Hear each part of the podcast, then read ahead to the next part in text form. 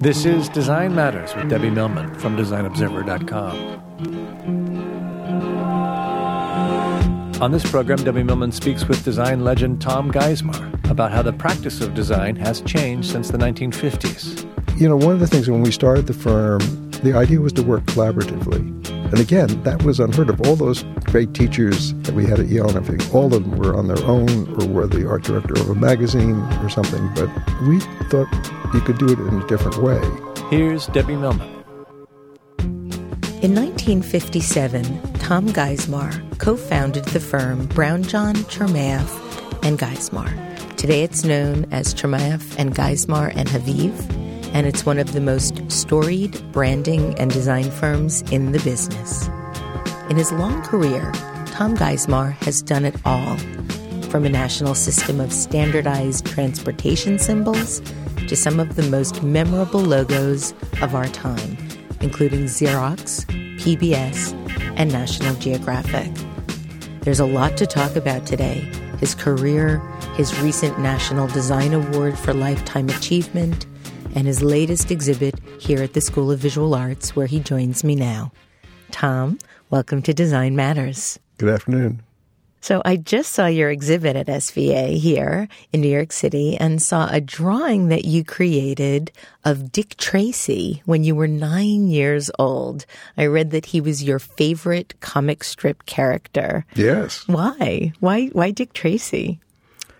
I don't know. You know, we had much more limited exposure to things. So comic strips were obviously a favorite and comic books. And there was something about Dick Tracy. And I don't think it was the special watch that's now just come out. Or his outfit, something about his dapper style. His style and his ability to escape. I, there was always one great one where he was in a garbage can and some guy is riddling it with machine gun bullets and then he emerges completely unscathed. Ah, you know. so something about that yeah. intrigued you. Right. Coming out unscathed. so you were born and grew up in Glen Ridge, New Jersey, and you won an award for best poster design when you were 17 from the Maplewood chapter of the United World Federalists. Was that when you decided to pursue graphic design as a career? One thing I remembered is that there was no such thing as graphic design at that time. It was I commercial mean, art. The name didn't exist, right. And no one taught it, really. You could take commercial art or advertising art, but I don't know that there were any art schools that taught graphic design. And there was one exception which actually influenced me, which was a book called Graphic Design by Leon Friend and that was published in the 30s. I didn't get it till some years later, but I thought that was really intriguing, all the things that it showed and described. And all that was from Abraham Lincoln High School in Brooklyn. Which was a real hotbed of oh, absolutely. design thinking. All the great designers came out of that. But that was one of the only examples, I think, of actually using the name graphic design. So, what was the United World Federalists, and why did you design a poster in their poster contest? You know, I don't really. you don't remember? don't remember. I used to love to design posters. I used to go to art school on Saturday for drawing classes, and I was always interested in in art. I didn't know what to make of it, but I always liked it. But I read that your childhood fantasy was to be a tackle for the New York Giants. Yes. And so, what prevented you from doing that? From Many things. Why? You're tall. You played football. Why didn't you go for the gusto? yeah, after high school, that was sort of the end of my athletic career. So you decided to concurrently attend the Rhode Island School of Design and Brown University. Why both schools? Well, my father thought I should study economics, and I wanted to study art and I found out, never having visited, that Rhode Island School of Design was right next to Brown. And it actually worked out very well because I, I worked out a deal, which I don't think you can do today, where I could take whatever I wanted at RISD and get credit at Brown as one course. So, was there an affiliation between the two schools back then? Well, there's always been some affiliation. I mean, they literally are right next to each other. I don't know whether you can do it today, but at that time, I had my choice of whatever I wanted to take. So I almost, you know, took the complete Rhode Island School of Design uh, course, but I, I eliminated a lot of things I didn't want to deal with. And did you study economics at all? I took one course in economics, which I was about to fail till I somehow managed to cheat on the exam. you cheated on the exam? How did you cheat? Did you write notes on your hand? No, I went into the professor's office to ask him a question, and then there I saw this huge stack of annual reports from I don't remember what. And I realized the exam was going to be to take these annual reports. So I went to some brokerage office downtown, got a copy of the report, and sort of knew what was going to come. wow, that's awesome. So did you did you pass the test? I passed. Okay, good. well, yeah. you graduated Phi Beta Kappa from RISD and Brown and then went on to get a master's degree in graphic design from the Yale University School of Art and Architecture. What made you decide at that point to go get a master's degree? You know, the poster thing you talked about, I used to love to make posters. I, I was always intrigued by that aspect of design but I had very little of it at RISD. I mean, they just didn't offer very much at the time. And I mostly took life drawing and things like that. And the professor of life drawing told me about this new program at Yale, which had only been in existence for a couple of years at that point. And that sounded interesting. I went down there and, and visited. And I thought, gee, maybe this is something to really do. And uh, turned out it was. Now, you attended Yale when the department there was just starting out. Alvin Eisenman was head of the department at the time and brought in many of the leading designers of that time Herbert Matter, Lester Beall, Armin Hofmann. And you've said that they were a great inspiration to you. And I was wondering if you could talk a bit about how they inspired you and some of the more important things that you might have learned from them the way it was organized at the time was that you would basically spend six weeks doing one thing. It might be photography with Herbert Matter, it might be printmaking, it might be typography, and you would devote your full time to that. So, in, on the one hand, you got really intense involvement in those various subjects, and then we had all these sort of famous designers come and they were interesting, they were articulate, they were good critics, but you also realized they were all saying different things, which made you think for yourself in a sense. So it was a very interesting and heady experience. You've said that Josef Albers, who was teaching color, painting, and drawing, was the best teacher you ever had. Why is that?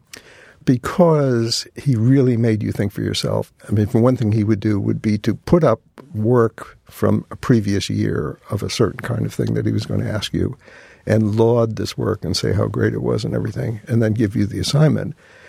Next week, when people came back and they had things very much like what he had shown, he would rip them off the wall. and, you know, say they were terrible and use much, much worse language. So he'd shake everybody up a bit. he'd shake them up. Many people went out crying and everything. But again, all he was trying to do was make you do your own thing. So you met your partner, Ivan Chermayeff, at Yale while doing research on papers about typeface design and realized that you both had a common interest in the design of alphabets. Do you remember your very first meeting? What was that meeting like? Well, it wasn't so much the meeting. We were just students together, but Alvin Eisenman assigned us topics. You had to do a thesis at the end of your year, and he assigned me to do a history of sans serif typefaces, and he assigned Ivan to do a history of slab serif typefaces. And we discovered that at Columbia, here in New York, in the Rare Book Library, they had this incredible collection of all these type specimen books going back to the 19th century. So we spent a number of days traveling back and forth between New Haven and New York to look at these and microfilm them and so on. And that's really how we got to know each other well. So you graduated from Yale in 1955. You were then drafted into the Army and worked in the Army Exhibition Unit. In 1957, Ivan contacts you. I think he just contacted you out of the blue. Is that correct? Pretty much, yes. We hadn't talked really since school. And he calls you up and he says he's sick of freelancing and he wants to start an office with a fellow who his father, who was a well known architect, knew who he wanted to do it with and then he asked you to join them. And that fellow, air quotes, was Robert Brownjohn, and you decided to come on board and you called the agency Brownjohn and Chermayeff and Geismar. What made you decide to take a leap with these guys? I was, you know, about two or three months away from getting discharged from the Army. I had absolutely no plans. I had no idea what I was going to do. So it actually sounded, why not, you know? Thinking back on it, it's sort of like the Beatles getting together. It's this extraordinary moment in graphic design, these three men with all of this talent coming together. How did you all get started? How did you go about getting business when you all really had so little collective experience? Well, we did have a little experience. I didn't have much experience, but Ivan had been freelancing for those two years since graduation, and BJ had also, and we had this deal with I think Columbia Records where they'd give us twenty album covers to do at once, you know, for seventy five bucks a piece or something. I read it was a dozen for seventy five a piece. Yeah. and we did the same with book jackets and so on. You know, it's a way to get to have some work and get noticed. In doing my research for today's show, I read Emily King's wonderful book about Robert Brownjohn called Sex and Typography. And you tell a story in that book about working with BJ that you felt typified him and who he was and what he stood for. Apparently his teeth were in terrible shape and he finally went to the dentist and you were surprised that he actually went and you assumed he must have been in terrible pain and you go on to explain that the dentist told him that he would have to pull out his teeth and replace them with false teeth.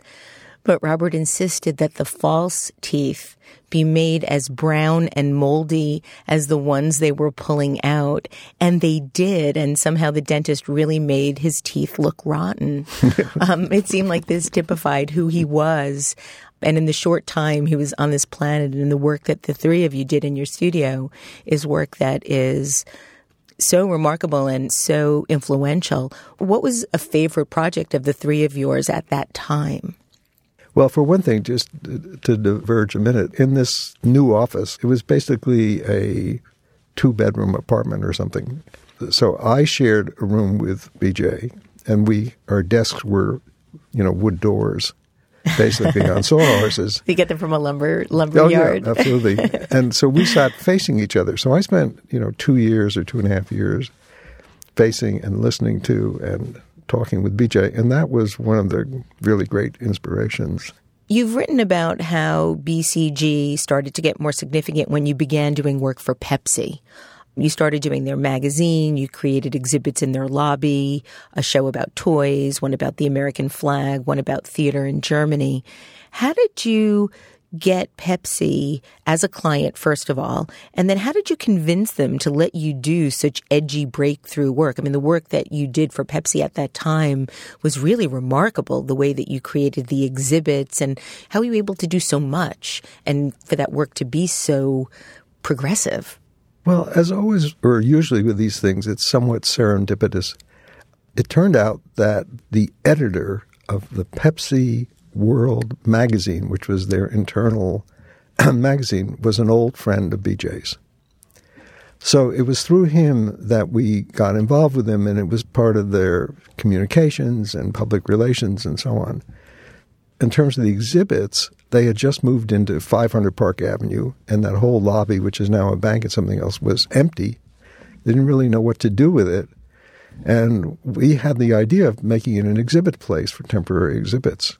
And did they give you big budgets or was it something you had to fight with them about? Did they reject work? How hard were they a client to work with at that time? I don't remember it being the, the penance we had to pay was that at the time Joan Crawford was married to the chairman of Pepsi. And she was no chicken at that time. And we spent a great deal of time retouching photos, and of course, then you did it by hand of Joan Crawford to make her look better for this magazine. So that was half of what we ended up doing. BJ died in 1970, and you've said that he instilled in you the notion that the idea was all important. Bob Gill has said the same thing many times, and even on this show, in this room, he said the same thing. I'm wondering, do you feel that there's a lack of ideas in design today, or that ideas are not the centerpiece of design? I think that was the thing that was significant at that time was that everything was about style. You know, we were at the same time as pop art and all those kind of things, which was all about ideas and so on. So it was all part and parcel of the times. I think we were very lucky to be at that time, and it really was a break. Today, there's just so much more. I mean, there are some that are ideas and some that are not ideas. So, uh, you know, I, th- I think there's just such a mix. Now, you and Ivan have stayed partners since you started. You've been partners since 1957. That is an extraordinary yeah. accomplishment. How have you managed to stay together all these decades? Well, you know, we've been asked this many times and we're never sure how to how to answer it. But the one thing that we agree on and that we've said is it's, it's kind of mutual respect. I, I think, you know, one of the things when we started the firm, the idea was to work collaboratively. And again, that was unheard of. All those great teachers that we had at Yale and everything, all of them were on their own or were the art director of a magazine or something. But we thought you could do it in a different way. So we've always done that. We've always basically tried to credit everything to the firm and really feel everyone benefits from that way of working. Have you seen the way in which you work change over the years, or has it pretty much remained constant in the way that you collaborate? When we were bigger, it was much more separate, actually. But today, it's much more a uh, collaborative group thing because we have an office of 10 people, and, and that makes it a lot easier. And has bringing in Sagi Haviv changed the dynamic between the two of you? Is collaborating with a third person now something that has taken a while for you to get used to? Well, first of all, we've often had other partners, so you know we're very used to that, and we've always liked that. Sagi came basically out of school, out of Cooper Union, and I think he saw in what we were doing something that really resonated with him. And he's been just a terrific help and has taken on so much responsibility in the office, which, given our age, has been great. I want to talk a little bit about your book, Identify. In the introduction, famed fashion designer Isaac Mizrahi writes, as a little boy, I was as much affected and reassured by the Chase Manhattan logo and the Mobil oil sign as I was by the good parenting I received. And like parenting, the deeply felt presence of these iconic symbols was at times as disquieting as it was reassuring. Those iconic symbols were always in the background. They were omnipresent and dominant. Sometimes unnoticed, they were felt in almost the exact same way as our parents. Those monolithic, humorous, homogeneous logos raised us in the country we are, for good or bad. How do you think these logos achieve that type of reaction? Is it something about our humanity or something about the identities or culture? How do, how do, how do the logos that we live with rise to this level? Well, one lesson that we've learned early on is that all the logo does is represent whatever the entity is. And people's feeling about it are completely determined by their experiences with that entity. One test we often do is to say, well, you know, who do you think has a good logo? And inevitably people will say, well, Apple and Nike, and, you know, once they think highly of no one will ever say Enron. And Paul Rand designed Enron's logo, and it really was very good. But no one would ever say that because their feelings are too much affected about the history. So you know, it's not the logo design, it's what stands behind them. I actually often think that it's the marketing and not really the mark at all. Would people really think that sure. Nike's swoosh was really the power logo that it is if $100 million of marketing money wasn't put behind it every year? Well, that gets it established in people's mind, so it's recognized everywhere. But it doesn't necessarily, I don't think, affect their feelings about it, because that comes from the products and the advertising and, and everything else. And their experience, if you call on the phone, it's everything. So Isaac also states, and, and, I'm quoting again from your book, the social implications of these logos are as varied as the products they represent. Airlines, TV studios, oil companies, banks. These are the shaping influences of our lives as Americans, and without those logos, our world would have no physical identity. You can say they stand for the strongest part of our country, the pulling to the middle of all classes, all races, religions, and peoples. Large, simple shapes in standard, clear cut colors. Plain, honest images that would instill confidence in anyone order and strength, leadership, principles that reflect corporate culture. Only after the fact of Chermayeff and Geismar, they taught corporate America how to think. I love that line. You taught corporate America how to think. Wow. well, that's in the introduction of your book. so I'm going to assume that that's true for a moment, just Okay. for the for the sheer virtue of having this conversation. I happen to think it is, but I know you probably don't. But if for a moment you could imagine that they have, how do you think that they've done that? I don't know. I, I mean, again, I think we think of it in a much simpler terms. You know, we go to great lengths in designing logos of really understanding who the people are, what they're about, what the people think of them, what they want to be, and so on. And especially recently, we've been doing it for a lot of nonprofit organizations, and they have the exact same issues. It's really no different. It's not a matter of corporate or not corporate or whatever. But I think that the approach that you take is far more abstract. It's far more graphic. It's far more conceptual. I mean, I think that the work that you've done has really changed the way we expect logos to look like. And what made you decide to make those decisions? Was it conscious? Was it something that you looked at and said, why is everybody doing it this way? Let's try and do it this way. How did you make those changes to begin with? Well, I don't know if we made changes, but I, I think it is true that we have a propensity to try to do things in the simplest, most direct way, but at the same time where they have some element that makes it memorable and obviously appropriate to whomever the organization is.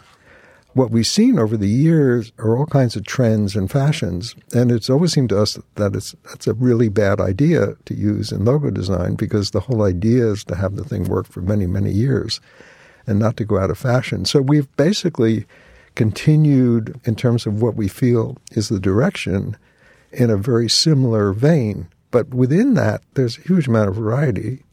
And we don't have a style, I'd say. But again, trying to gear it to what's most appropriate. So let's talk about some of your most known identities. Okay. Let's talk first about your iconic Chase logo. I read that when Chase National Bank merged with the Bank of the Manhattan Company to create Chase Manhattan Bank in 1955, the new company became the second largest bank in the U.S., and the new organization needed a new identity to represent it.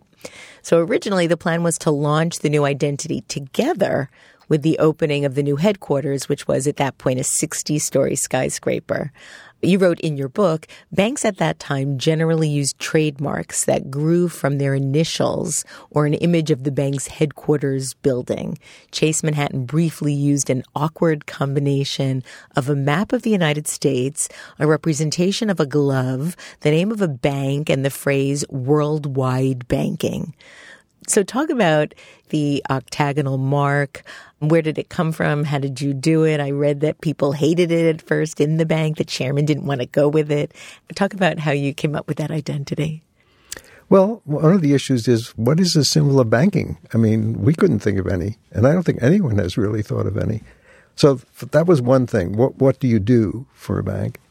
The other thing was recognizing the exposure, just as you mentioned with Nike, that Chase was in the newspaper every day and they had branches all over and everything.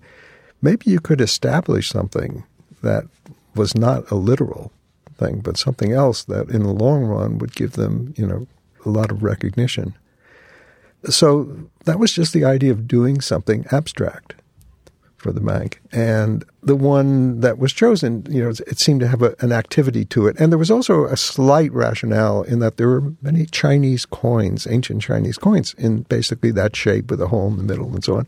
So it had some relationship to money. But the fact is, we wanted to establish something. We felt you could establish something that was actually a completely abstract mark to identify a company this big mean, the problem is then everyone else started to want to do the same thing and they didn't have near the exposure and whatever, and that didn't make any sense. And there also seemed to be a bit of dimensionality to the mark that yeah, felt really breakthrough. I remember seeing it when I was a little girl, thinking, trying to imagine what it was supposed to stand for and what it meant. And I mean, I love to sort of project into logos in that way. But when you first presented the Chase logo, I understand the chairman hated it.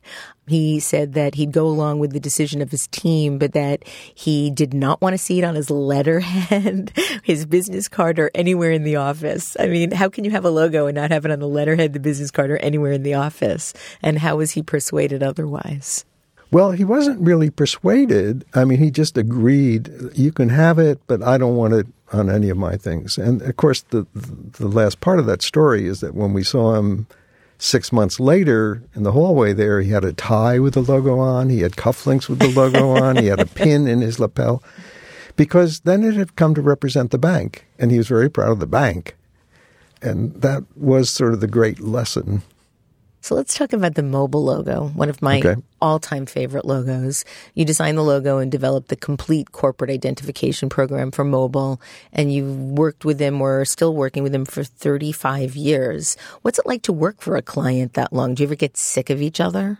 The thing that I think is most interesting about Mobil is that we got involved because this is, you know, the early mid 60s, right?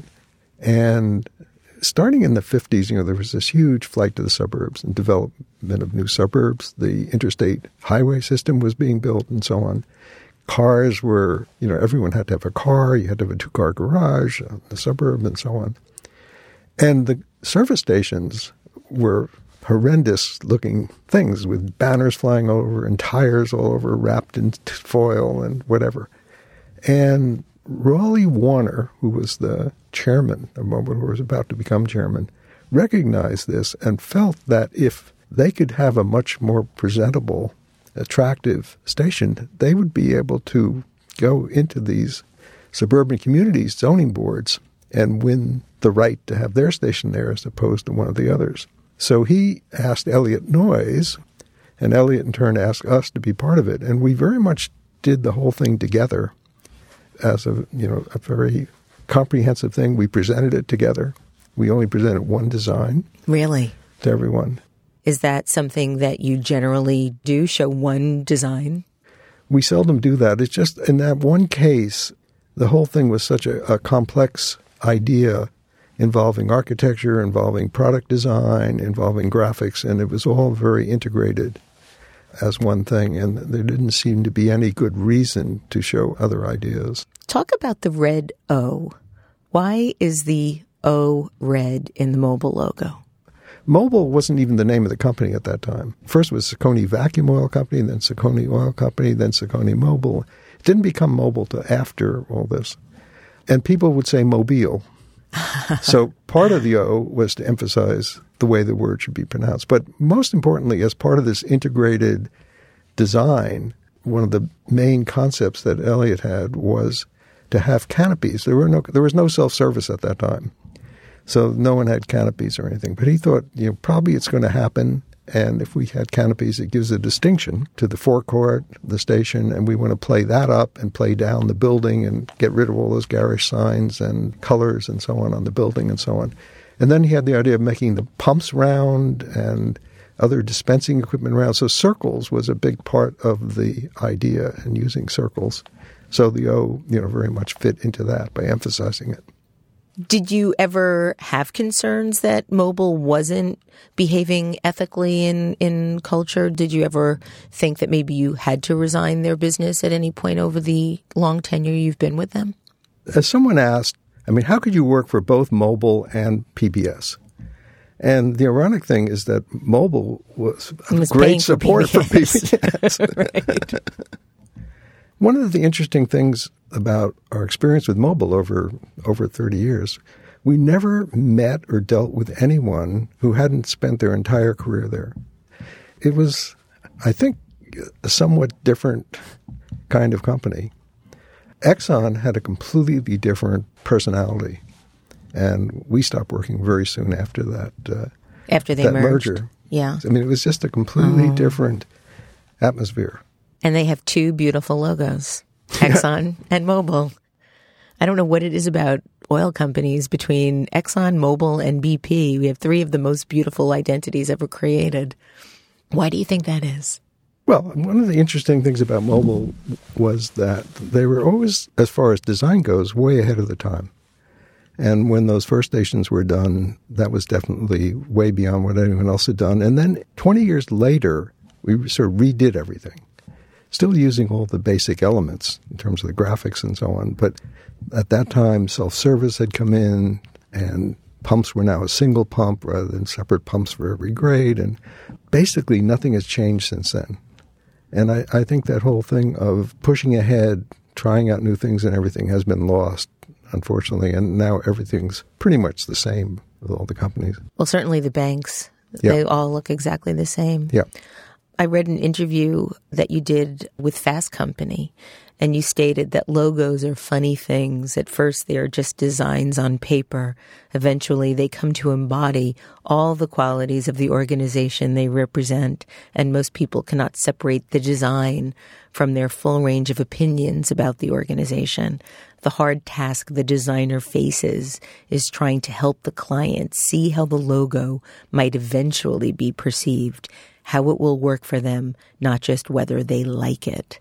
And I'm wondering, how do you get a client to be able to see how something will eventually be perceived as opposed to whether or not they subjectively like something in that moment in time? It's very difficult. I was hoping but, you'd tell me and then I would know how to do well, it. Well, what we do is when we present any design, any logo design, we never just show it, you know, on a piece of white paper or white screen or whatever. We show it what it would look like in application. And we do a lot of applications. Like what? You know, a letterhead, it might be a business card, it might be a sign, it might be a truck, it might be so a brochure, everything we can think of, an ad and whatever.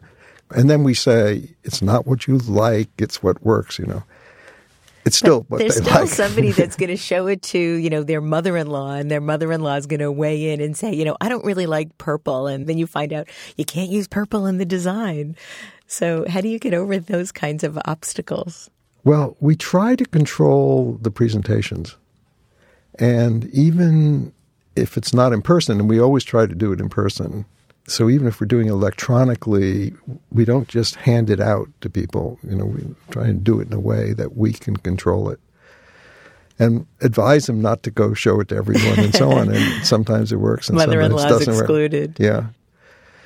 I've just been doing something, try, trying to remember all the sort of great clients, you know, and there aren't that many that you have over your career. But the ones that you think of as being great generally are open to other ideas and not preconceived ideas. So, was working for the Harry S. Truman Presidential Library and Museum, was that a great client? No, that was a very difficult client, actually. Talk about how do you even start to design an identity and a space for a presidential library and museum? How do you begin to even wrap your head around getting started on something like that? Where do you begin? Well, you begin with the story, I think. And once you know the story, how can it be broken down? And, you know, what's what's a logical organization for it, and what's important to be said, and what would the means be to best say those things? It's a complex process involving a lot of people and you know a lot of thinking and a lot of, a lot of back and forth. But it's not so different really from solving any kind of design problem. It's so interesting how over time opinions change, whether it's about politicians, whether it's about art, whether it's about design, whether it's about logos. Right. I recently read an article where pentagram designer Abbott Miller stated that he thinks the phenomenon of branding has become oppressive. And he went on to say that he prefers the word identity to brand because it suggests something more mutable and more contextual. And I'm wondering, given the shift over the decades from commercial art to graphic design to now what a lot of people call branding, if you would agree with the idea of branding being oppressive or the notion of the word brand being oppressive. Well, we actually never used the word brand. Is that uh, intentional? It is intentional because I think of brand as as being a very big picture. I mean, it's affected by everything. And what we're doing is the visual identity, is what we call it. And that's only part of branding, if you will.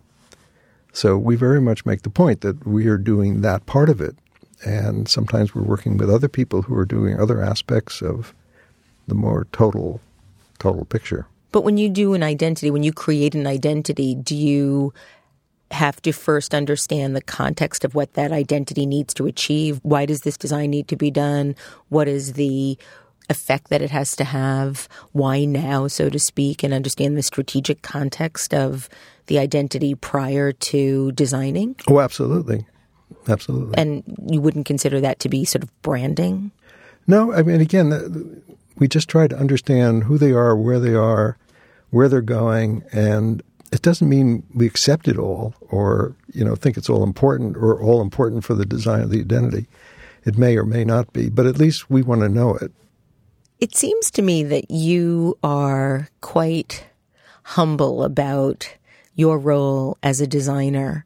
Even in the way that the SVA show was constructed, you didn't frame any of the posters in the show, and you stated that you're perfectly happy being a designer. And I think even in that statement, there is a underlying notion that there are others that feel that being a designer is not enough, that you need to somehow be more or do more via branding or via some type of strategic roadmap. And so I'm just wondering if you feel that way. Do you feel like there's a authenticity that is missing in a lot of the way work is being approached now? What I was contrasting it to is being an artist.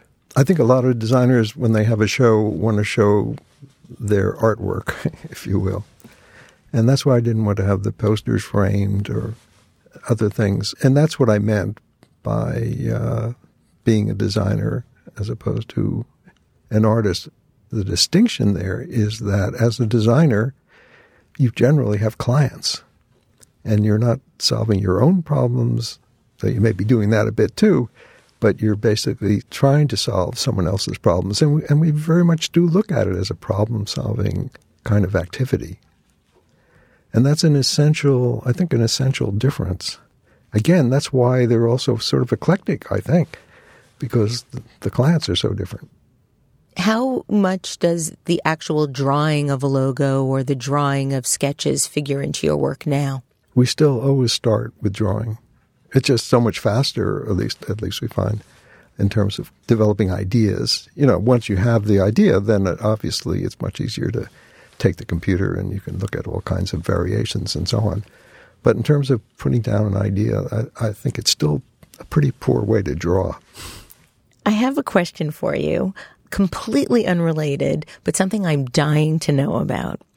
I understand that you collect toy robots.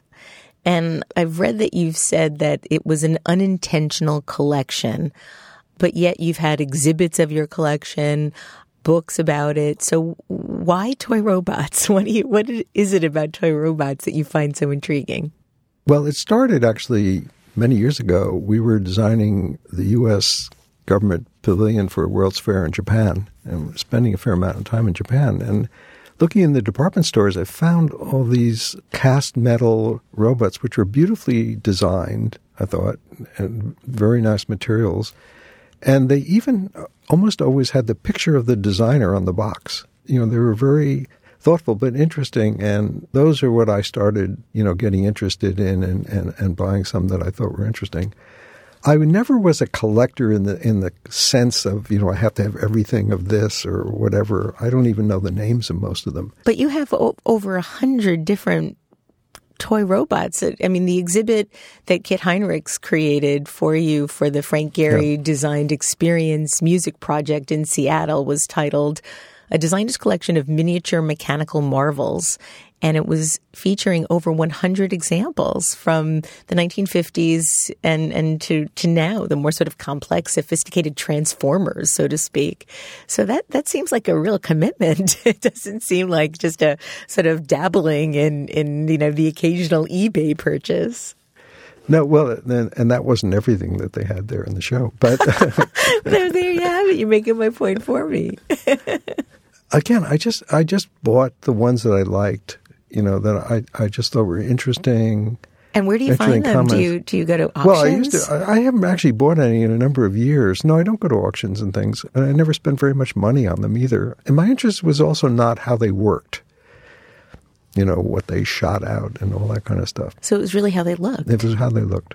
I want to ask you about your work on the book Symbol Signs. This is a book that was developed by AIGA in the 1970s for the U.S. Department of Transportation. And this included the complete study of passenger and pedestrian oriented symbols for all U.S. airports, train stations, bus terminals, and it's since become the de facto international standard. What is it like seeing you work in every airport of the entire world? Again, we were solving a problem.